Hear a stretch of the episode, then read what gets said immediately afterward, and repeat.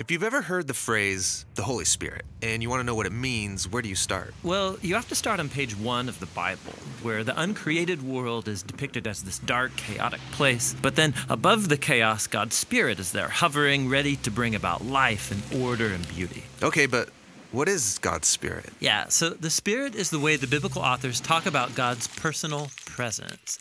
The Hebrew word is ruach. Ruach. Yeah, you got to clear your throat at the end. So, what is it? Well, ruach can refer to a number of different things, but what they all have in common is energy. Energy, how so? So, there's an invisible energy that makes the clouds move or the tree branches sway.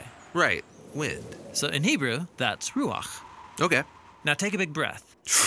so, you feel that inside you. Yeah, the air? Well, specifically the energy, right? The vitality in your body that you get from breathing deeply, that too is ruach. And this is the same word used in the Bible to describe God's personal presence. Just like wind and breath are invisible, God's Spirit is invisible.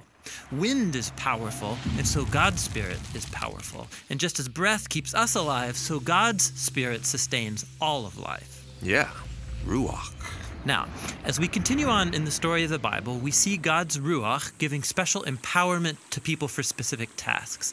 The first person in the Bible this happens to is Joseph. God's Spirit enables him to understand and interpret dreams. And then it happens to this guy named Bezalel, and he's an artist. God's Spirit empowers him with wisdom and skills. He's given creative genius to make beautiful things in the tabernacle. And we also see God's Ruach empower a group of people called the prophets. They're able to see what's happening in history from God's point of view. That's exactly right. And here's the problem as the prophets saw it.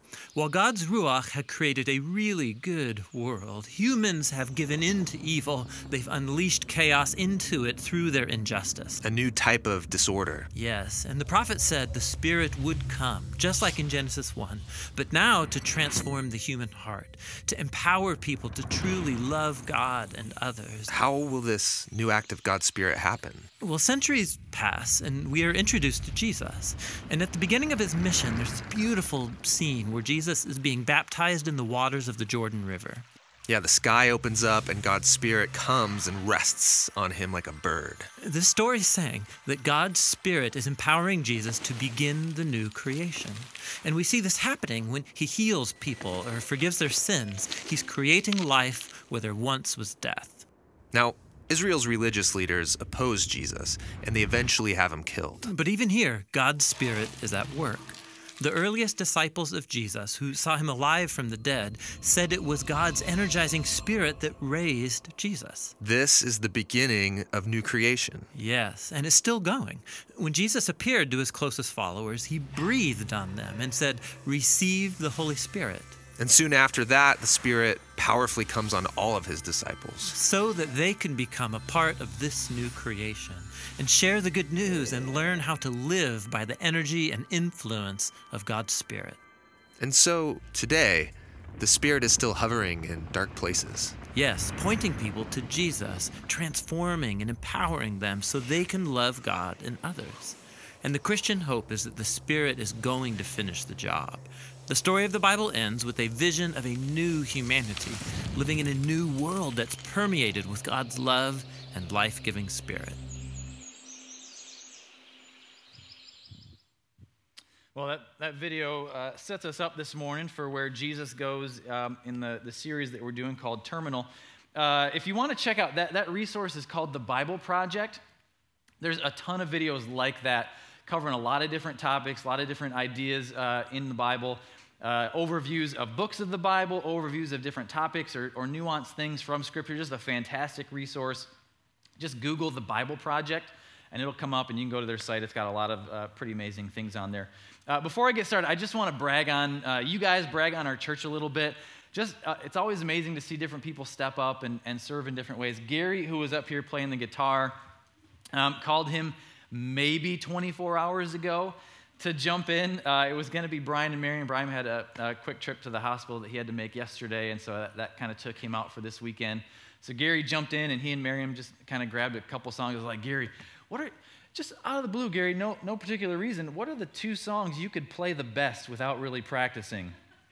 And then uh, he kind of knew what was up. So I appreciate him jumping in and Christy, our kids director, is out this weekend, and so there's people filling in back there, uh, making sure things are running smoothly. And um, just really appreciate so many people in so many areas step up around here. And, and some of this kind of came to my mind this past week. Um, Kathy and I and another couple had a chance to run down to a quick church conference down south on uh, th- Wednesday, Thursday. Um, kind of a quick trip, but um, yeah, pretty typical church conference type stuff. I don't know if you guys have been to one of those. It's, it's um, fun for people like me. I don't know how uh, exciting it'd be for you guys, but one of the things they talked about, because the tone of the weekend was very like, uh, refresh yourself, just encouraging, like keep going, you can do it. And, and uh, they talked a lot and really got the sense that there are people in ministry around the country, around the world, who are just kind of exhausted and tired out. And, and they mentioned a stat that over the last couple years, just coming through the COVID stuff and just how goofy things have been, um, like two thirds of all pastors have at least considered resigning at some point in the last couple years. Um, and many of them have chosen to do so. And so I just felt the need to just let you guys know that in the midst of uh, a lot of that, um, there's a lot of pastors who are exhausted. I do not feel exhausted. Um, a lot of pastors out there discouraged. I do not feel discouraged. Um, I feel loved. I feel supported. I know Kathy feels the same way, Joe and Leah. Like, we feel so fortunate to be able to serve a church like this and serve people like you guys. And, and this was on display throughout the last couple years because just the nature of the last couple years is there's been decisions to make. How are we going to do this? How are we not going to do this? When are we going to do this? When are we not going to do this? And there's all kinds of different opinions, and there were differing opinions among you of how we should do things or not do things. Um, but I never felt more encouraged than when someone was disagreeing with me over the last couple years. I would get phone calls or emails of someone who just was seeing things differently or experiencing things differently, people right in the midst of it, and they would call or email to express disagreement, and it would be like the most encouraging note I've ever gotten, right? And so that's kind of been my life over the last couple years. So I know that there are pastors and churches out there experiencing very different things. Um, but I just wanted to thank you guys uh, for making this a, a, great place to serve and, and, be a part of church. So I just appreciate that. Um, wanted to throw that out there. So um, I don't know. Yes, clap for. That's all the mean people clapping for the nice people for carrying the weight over the last couple years. No, I'm kidding. Um, so today, I just want to start off. I, I mentioned the first week of this terminal series that I haven't lost a ton of people um, lost grandpa about 20 years ago, uh, lost grandma a, a, few years ago. But it's hard to lose grandpa and grandma, but it's, I, I know this will maybe sound weird, but it's normal to lose grandpa and grandma, right? Like you grow up and then they're kind of the first ones that you say goodbye to over the normal course of, of things. But I haven't, haven't lost uh, many others, if that, maybe, maybe some uh, friends or acquaintances along the way. But in 2008, Kathy, my wife, lost her dad. And uh, I don't remember a lot of the details in the midst of it. We were, we were married at the time, but um, I remember the phys- physical decline. He, he passed from bladder cancer. Um, but there weren't, I, I wasn't intimately involved in the process. She's the youngest of five, and so very capable older brothers and sisters who are right there in the middle of it, and Kathy, of course, as well. So really wasn't a need for, you know, one, one of the in-laws to jump in and, and be a part of everything. But um, just the nature of their family, there weren't a ton of super intimate moments even towards the end, not a lot of those tearful goodbyes or, or, or, last words. Not the most expressive family. That's why I like them, right? I don't have to go there and cry with everybody about stuff. We just tease each other and, and move on. Um, um, so, but he, he in particular could, could be a little rough around the edges. Super nice guy, loved his family well, um, and, and was great to Kathy and I, especially towards the end.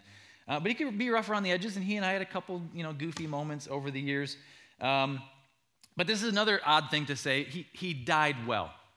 He died well. And those of you who have, who have maybe sat with parents or grandparents or loved ones at the end know how important that is to see. Man, it, it's a powerful thing when a child of God dies well. Like it, it, it can have a, a, huge impact. But I, I remember random things, interesting things about uh, the last few months. Um, you know, as he would have conversations with Kathy's mom about how, how, do we, how do you close down the cottage every winter? How, how do you do this or that? Going through accounts and life insurance and investments and all the practical things that you have to talk about when someone's gonna about to pass.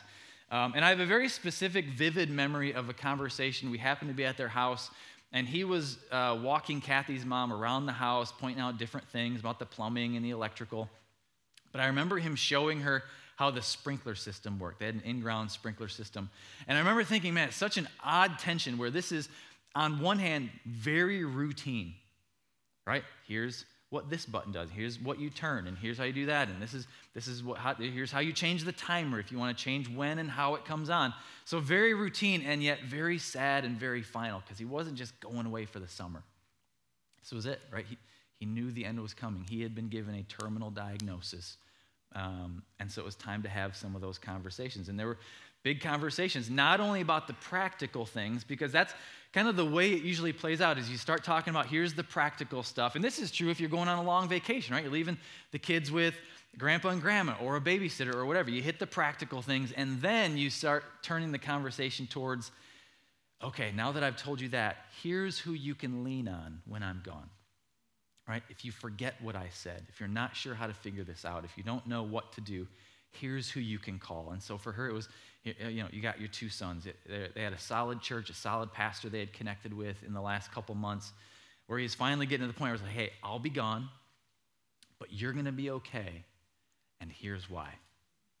You're going to be okay, and here's why. And, and for those living in that tension of a terminal season, those are common things to talk through. You want to tie up loose ends. I want to encourage those people. Um, here's the things I need you to hear before I'm gone. Here's the pivotal things that I believe will carry you through. And you start narrowing down who can they lean on.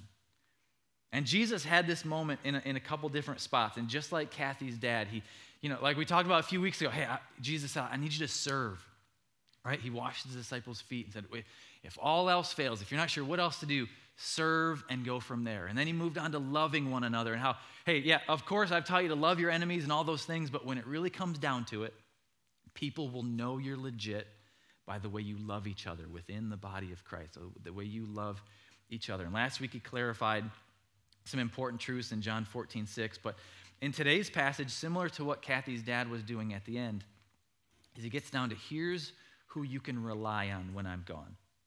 I'm going away.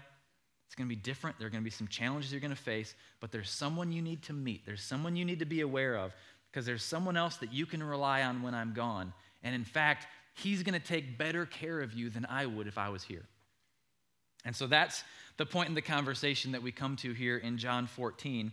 Um, last week, we were in that conversation where Jesus is starting to hint a few things about heaven and then clarifies that he is the way no room for, for dispute, no way to mistake it. He's the way, truth, and the life.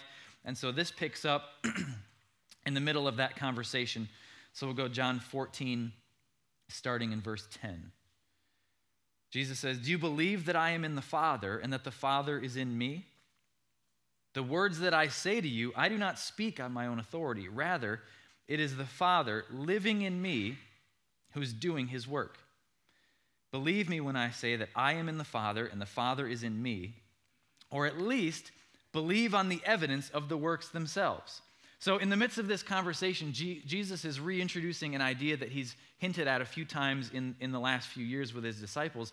It's this idea about the relationship between he and, and God the Father. So, the disciples at this point, they know Jesus, right? They've watched him, they've experienced him, they've listened to him teach. They, they know Jesus, flesh and blood, right? Fully man and they know God the Father, or at least they know of God the Father. Even, even the weakest one of them, when it comes to biblical knowledge, would have grown up hearing the stories from the Old Testament, hearing about what God is like, how he interacts with people. At the very least, they know culturally, you know, this idea of God or gods. And so they know Jesus, flesh and blood, and they know God the Father, but they're still in the process of learning that there's a very serious connection between the two. In fact, that they are equal. And so clearly there's something more at play because Jesus is saying, I'm in the Father, the Father is in me. It's not me working, it's Him working through me. And anything that I say, it's Him saying it. And if you can't really process that, simply look at what I've been doing because clearly God is, in, is the driving force behind the thing I've been doing. There's more than just a human thing happening here over the last three years. So just look at the works and you can see that God is involved in what I've been doing. But what's tying it all together?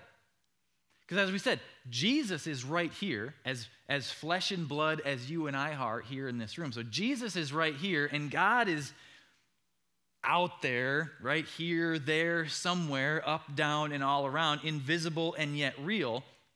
And so it's hard to grasp any type of intimate connection between the two unless there's something else at play. And that's what Jesus is, is introducing here. And we can go a page or two over into John 16, where he comes out with it very clearly. John 16, 7, Jesus says, Very truly I tell you, it's for your good that I am going away. Unless I go away, the advocate will not come to you, but if I go, I will send him to you. So the disciples had to be sitting there thinking, There is no way it's better for you to be gone.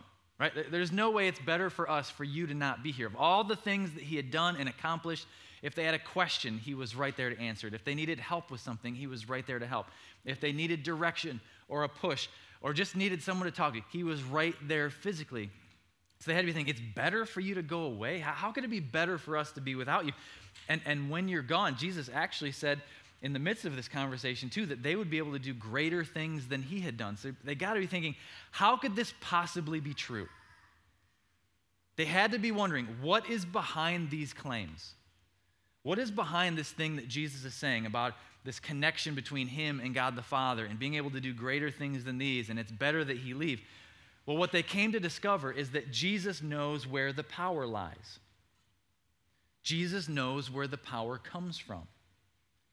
And the truth is that the power comes from God the Father working in the world through his Holy Spirit working in us, working through us, working for us, and always for His glory. The power comes from God the Father, working through His Holy Spirit in the world. Let's go back to John 14 real quick. John 14, 15. Jesus says, If you love me, keep my commandments. Now, we can't camp there, right? Go to First John and read through that. And John really sticks with this theme of this amazing, powerful uh, relationship between loving Jesus and actually do what, doing what he said. Those things cannot be separated, but we can't camp there today. So, verse 16, he says, I will ask the Father, and he will give you another advocate to help you and be with you forever. It's the Spirit of truth. The world cannot accept him because it neither sees him nor knows him, but you know him, for he lives with you and will be in you. I will not leave you as orphans, I will come to you. Before long, the world will not see me anymore, but you will see me. Because I live, you also will live. On that day, you will realize that I am in the Father, and you are in me, and I am in you. So Jesus says he's going to send another advocate, someone to replace him. Now, there's two Greek words that he could have used there for another. One of those words means it's another of a different kind.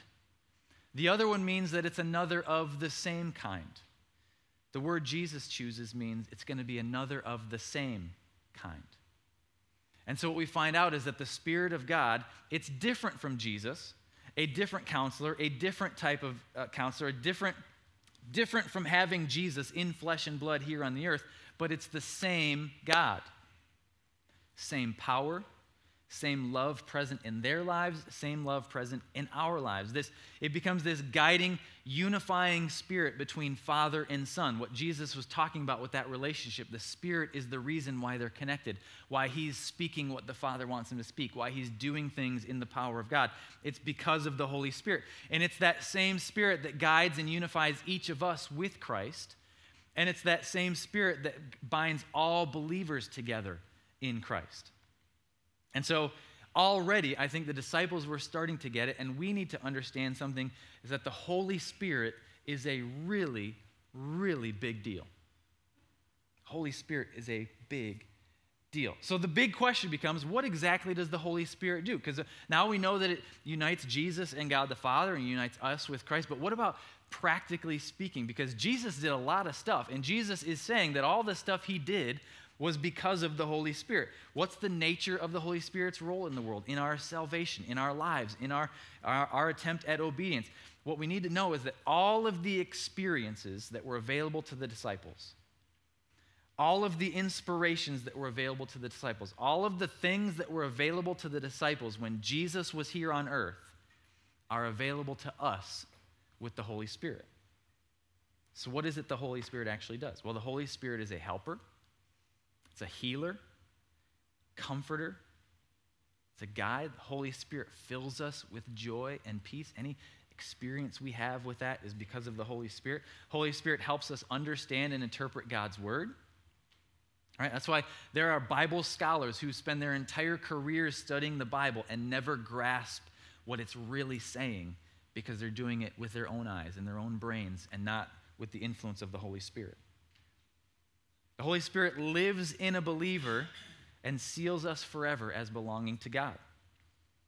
Holy Spirit helps with prayer and even pleads on our behalf when we don't know what to pray. And then the answers come through the Holy Spirit as well.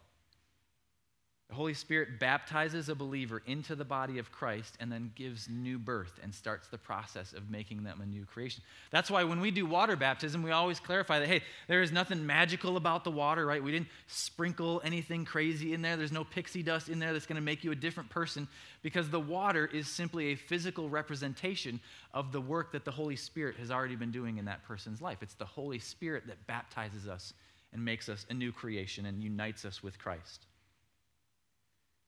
As part of that process, the Holy Spirit remakes a believer. We call that process sanctification, right? Nice churchy word. Basically means becoming, it's the process of becoming more like Christ. So when we become a believer, our sins are forgiven, we're on our way to heaven, He's washed us white as snow, and yet there is a process of getting rid of our old self and taking on the self of Christ and bearing fruit as we become more and more like Him. The Holy Spirit does that process in us helps us battle the will of the flesh, who we used to be, and drives us to be more like Christ by the power of the Spirit. Holy Spirit provides spiritual gifts. So, as each believer is called to, to be an intimate, active member of the kingdom of God, of the body of Christ, the Holy Spirit gives each person spiritual gifts to, to take part in that process. The Holy Spirit provides the wisdom of God and allows us to know His heart and his mind and his will. We're going to talk about that a little bit more in a second. But perhaps the biggest one, the biggest job of the Holy Spirit, is that the Holy Spirit convicts the world of sin and righteousness and judgment. And I mentioned the Bible Project. Another fantastic resource is a website that's it's gotquestions.org. Gotquestions.org. Fantastic uh, just collection of articles and, and things when it comes to all kinds of different topics of the Bible. You can search by keyword or just ask a question.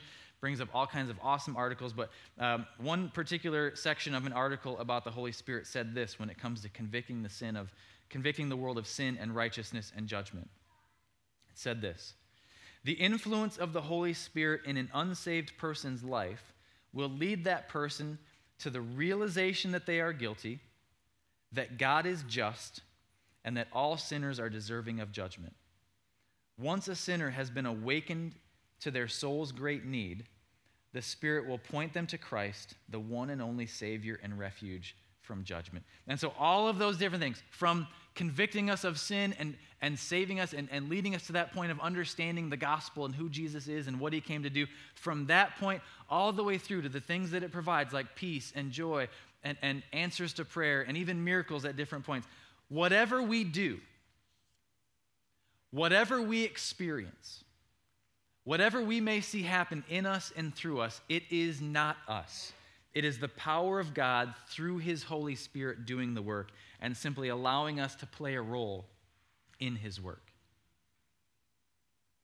Whatever we do, whatever we experience, whatever we see happen in us, through in and through us, it is not us. Just like what Jesus was saying with his work on earth, it is not us, it is the power of God working through his Holy Spirit and simply allowing us to come along. And so, if we at some point in our lives understand the gospel and believe, it's him. If we grow and mature, it's him. If we bear fruit, it's Him. If we represent Him well in the world, it is Him. If we bounce back from a failure or defeat, it's Him. If we experience peace, it's Him. If we experience some measure of His power in our lives, it's Him. If people come to faith by anything that we say or do, it's not us, it's Him. It's the power of God through his Holy Spirit working in the world and allowing us to take part in some way. So the next question seemingly has an easy answer, but Jesus expands on is so who has access to the power of the Holy Spirit? Who gets to experience all of these different things?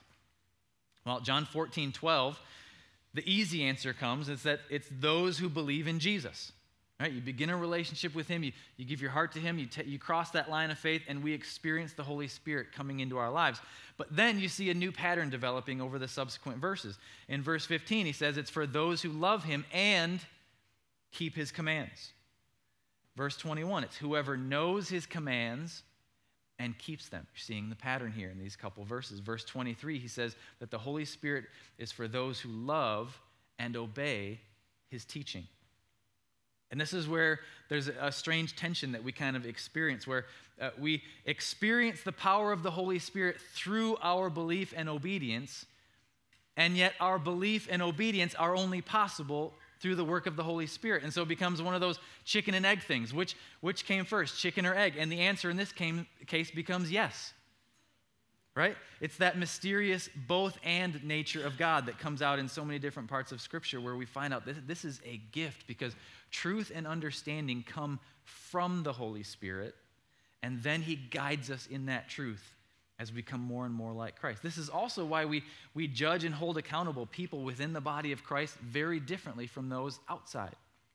Because if you've claimed Christ, if you have given your heart to Him, then you have the Holy Spirit. You have access to that power that will lead you to become more and more like Jesus. And so someone like me would come along and say, Hey, I remember baptizing you, and you said, I'm all in. You said, I want to go public with this. And I might say, Hey, the life that you're living now is not matching up with the power that exists inside of you. And yet, someone who has never made that decision, someone who has not come to Christ, is not capable of living like Christ is not capable of living according to the power of the Holy Spirit because they don't have the Holy Spirit. And so the conversation is very different. And so what we know is that the Holy Spirit is available to us and all the things that He does. And so I just want to close with a couple Holy Spirit related encouragements or challenges. There's so many different directions you can go with the Holy Spirit. We actually did a, a series on prayer this past August where we hit on some of these things as far as the, the power of prayer and those types of different things. So there's lots of rabbit trails you could go on. Um, but just a couple things for this morning. And the first one's this if you're struggling to know what you need to know, if you're struggling to do what you need to do, if you need wisdom, if you need direction, if you need a miracle in your life, I want to encourage you don't be afraid to ask God for an extra measure of His Spirit in your life. Don't be afraid to ask God for an extra measure of His Spirit, that He would help you understand, that He would give you direction. Ask for Him to work on your behalf. Ask for Him to give you the words that you need. Ask for Him to start the process of working in someone's life. Ask for that extra. Ask for the miracle. 1 Corinthians uh, chapter 2 addresses this. I'm going to read uh, 2, 10 and 11, and then jump down to verse 16. So, verse 10 says, The Spirit searches all things, even the deep things of God. For who knows a person's thoughts except their own spirit within them? In the same way, no one knows the thoughts of God except the Spirit of God. But then jump to verse 16. Who's known the mind of the Lord so as to instruct him? But we, we have the mind of Christ. So the Holy Spirit knows God's heart. It searches God's heart. It's, his heart is unsearchable without the Holy Spirit. And yet we have the Holy Spirit too. Just like it united Jesus and God the Father, it unites us in Christ and unites us with God. And so we can live with the mind of Christ. We can learn the mind of Christ. We can study the mind of Christ. We can understand and discern and know with the mind of Christ. The unsearchable heart of God can be searched because of the Holy Spirit. The unknowable will of God can be known and experienced because of the Holy Spirit. And this is a beautiful thing. We become a temple of the living God. See, in the Old Testament, there was a physical temple. They would build it, and God would come down and fall, and, and his presence would be on earth. God with us. They, they talked about like it was the place where heaven and earth would meet. God would dwell among his people, the temple. Then in the New Testament, Jesus shows up, and Jesus becomes that thing.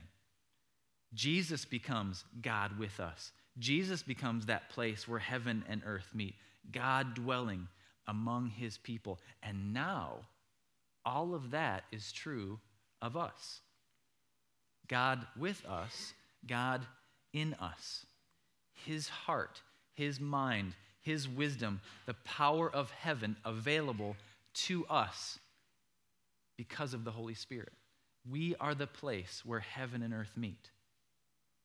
It's the Holy Spirit, God's Holy Spirit in us. Now, an important note when it comes to this stuff miracles are not for show. The work of the Holy Spirit is not for our entertainment. Now, I am one who would say that everything God has ever done in the past, every way He has worked, everything He's chosen to do, He is still fully capable of and able to do and maybe willing to do now. Okay? Same God, same power available to us. Jesus said, You'll do even greater things than what He has done. But here's the thing about all that Anytime God chooses to work, anytime He chooses to show up in a powerful way or in a miraculous way, it's always for three very important reasons. He does it to bring Himself glory, He does it to encourage His people, and He does it to advance His kingdom. God shows up with the power of the Holy Spirit to bring Himself glory, to bring encouragement to His people, and to advance his kingdom. So, in any of those circumstances, for any of those three reasons, God is generous with his Holy Spirit. So, don't be afraid to ask for that extra measure. Don't be afraid to ask for that miracle. Don't be afraid to come to him in prayer with the needs and desires of your heart. And what we know is that if God chooses to move in that way, if God chooses to provide a miracle, if God answers that prayer, if He works in the way that we've asked Him to work, we know that He's done it for His own glory, for the encouragement of His people, and to advance His own kingdom. And if God chooses not to act in that way, if in that instance His will is not the same as our will, if He doesn't provide the miracle, if He doesn't provide the healing, if He doesn't provide the answer to prayer in the way that we've asked for it, we know that He has responded in that way for His glory for the encouragement of his people, and for the advancement of his kingdom. And so, when it comes to prayer, when it comes to reliance on the Holy Spirit, when it comes to seeking God's heart and seeking His will and, and seeking to have access to His power, our trust in the Holy Spirit, our reliance on the Holy Spirit, our desire for the Holy Spirit, all the stuff that the Holy Spirit does, it's always about bringing us more in line with what God is doing and not trying to get Him on board with what we're doing. It's always about what He's doing and us realigning with that. But do not be afraid to ask Him for an extra measure of His Holy Spirit because He is generous and He's got good things in, in store. Final thing is this if you're struggling to believe, if you're struggling to believe, Ask God to open your eyes. Ask Him to open your ears. Ask Him to open your heart. There are people who may be sitting in church every single week of their lives, and yet they're looking and they're saying, Man, sometimes Miriam gets emotional when she's leading worship up there. I don't get it. It's a good song, but it's not that good. You know, like, why would Gary get a call on the end of the day on Saturday and say yes to coming and helping and showing up and making it work? It's a nice thing to do, but I don't know if it's that big of a deal, right? All these Bible verses and, and things that Justin's talking about week after week, and, and my grandma's always talking about that, and my parents are doing that, and I just feel like there's something I'm missing. The Holy Spirit has to be the one that pushes you in that direction. If you're struggling to believe, you're maybe not seeing what others are seeing. Maybe you're not hearing things the way others hear them. Maybe you don't understand. Now, this could apply to those of you if you are a believer and you're trying to dig through Scripture. There's a topic that's on your brain or something in your life that just isn't adding up and you're having a hard time understanding. Ask God to open your eyes and your ears and your heart to see the way He sees and interact the way He interacts and see the world the way He does. Ask Him to open your heart. Because in John 14, 22, one of his disciples says, Jesus, why, why you only say this to us? Why, why wouldn't you reveal all this to everyone? And Jesus responds is, It is for everyone. For anyone who will love me, anyone who will follow me, they'll experience the same power of the Holy Spirit that you've experienced with me here on earth. There's a great verse that I'll close with in 2 Corinthians chapter 3, and it kind of addresses this idea of not being able to see and not being able to understand. And some of you have been praying for relatives and maybe children or grandchildren or parents or friends, and you're just like, why? Why can't they get it? How, how come they're not seeing it? How come they're not hearing me? Why isn't this clicking for them? There's a great verse in 2 Corinthians 3, verses 16 to 18. And Paul talks about how, in some ways, there's a veil over our eyes before we come to know Christ, or we can't see, can't hear, can't understand, because the Holy Spirit has to do that work in us. And it says this it says, But whenever someone turns to the Lord, the veil is taken away. For the Lord is spirit, and wherever the spirit of the Lord is, there is freedom. So, all of us who have had that veil removed, we can see and reflect the glory of the Lord. And the Lord, who is the Spirit, makes us more and more like him as we are changed into his glorious image. Bible says, Ask and it will be given to you. Seek and you will find. Knock and the door will be opened to you. We use that verse most of the time when we're talking about needing some new clothes or needing this uh, offer to come through on the house, right? I mean, I've sought the Lord, I asked, and, but that talks about our spiritual lives as much as our physical. He's just saying, if you'll take a single step in my direction, if you'll turn your face in my direction, if you ask me to help you understand, if you seek me, if you knock on my door, it's going to be provided. He's going to remove the veil from your eyes, and you'll see things that you've never seen before. You'll hear in ways that you've never heard before. You'll experience Scripture in ways you've never experienced it before. The veil will be removed, and all of a sudden, by the power of the Holy Spirit, you'll see Jesus all over again for the very first time. So if you're struggling to believe, if you sit here every week, if you watch on YouTube every week, or one and a half times a month, I think is the average for the average churchgoer these days, but whatever it is, ask Him to open your eyes and your ears and your heart, and He'll do it. Let's pray. Father, we thank you for uh, clarity on this. God, at the same time, God, we thank you that you are unsearchable. You are, we can't know you fully. We can't understand you fully. And I think that's the most amazing thing. And yet at the same time, God, you've revealed yourself to us. You allow us to know you. You allow us to hear you and experience you, your power working in our lives. And God, as we go out from here, pray that would people would see that. They would see your Holy Spirit working in our lives, seeing something different in us, experience, see us experiencing something different not because of us, but because of your work in our lives. Father, we love you and we pray all this in Jesus' name. Amen. Thanks, guys. Have a great afternoon. We'll see you next week.